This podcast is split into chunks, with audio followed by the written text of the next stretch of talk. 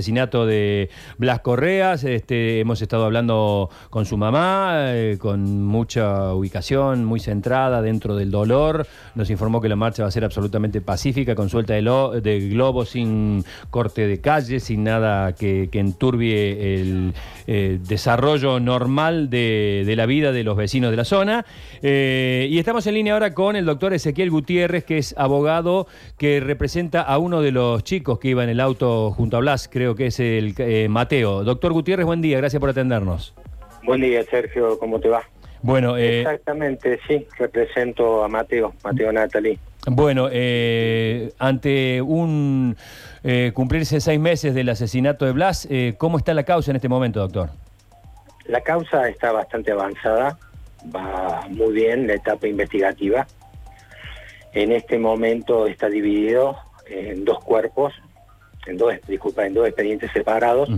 Uno en el cual continúan las medidas o se diligencian las medidas probatorias, tanto los que aportan las partes como la que determina el Ministerio Público Fiscal, y hay otro expediente en el cual los abogados defensores de los 13 imputados, tengan en cuenta que son 13 los imputados, están utilizando lo que se llaman las vías recursivas para tratar de modificar el estado de sus defendidos. Claro.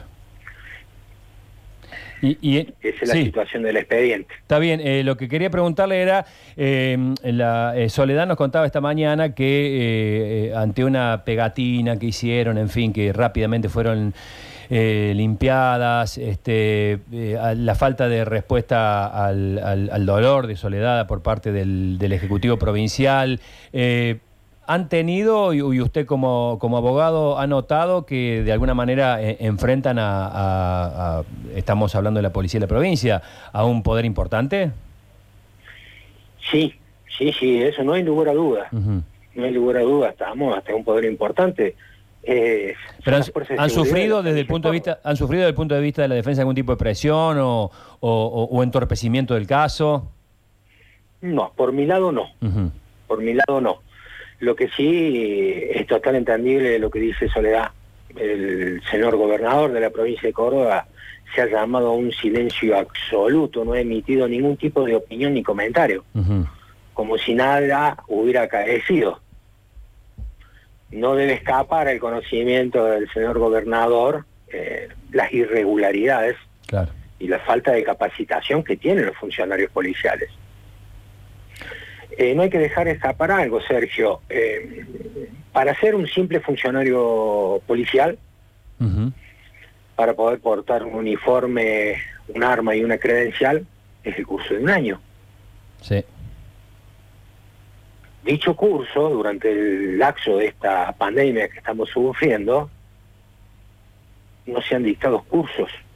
No está en actividad ni la escuela de policía ni la escuela de oficiales. Es decir, que mirando hacia el futuro podemos nosotros estimar que cuando salgamos de la pandemia y se abran nuevamente las actividades para que sean preparados estos funcionarios, van a entrar en un, estado de desesperación, porque hay gente que se va retirando, Claro, claro. van necesitando cada vez más funcionarios. Lo, lo di- lo dijimos Es ayer. decir, que lo van sí, a facilitar todavía esto. Sí, sí. Y no dejemos escapar los últimos hechos que han acaecido, ¿no?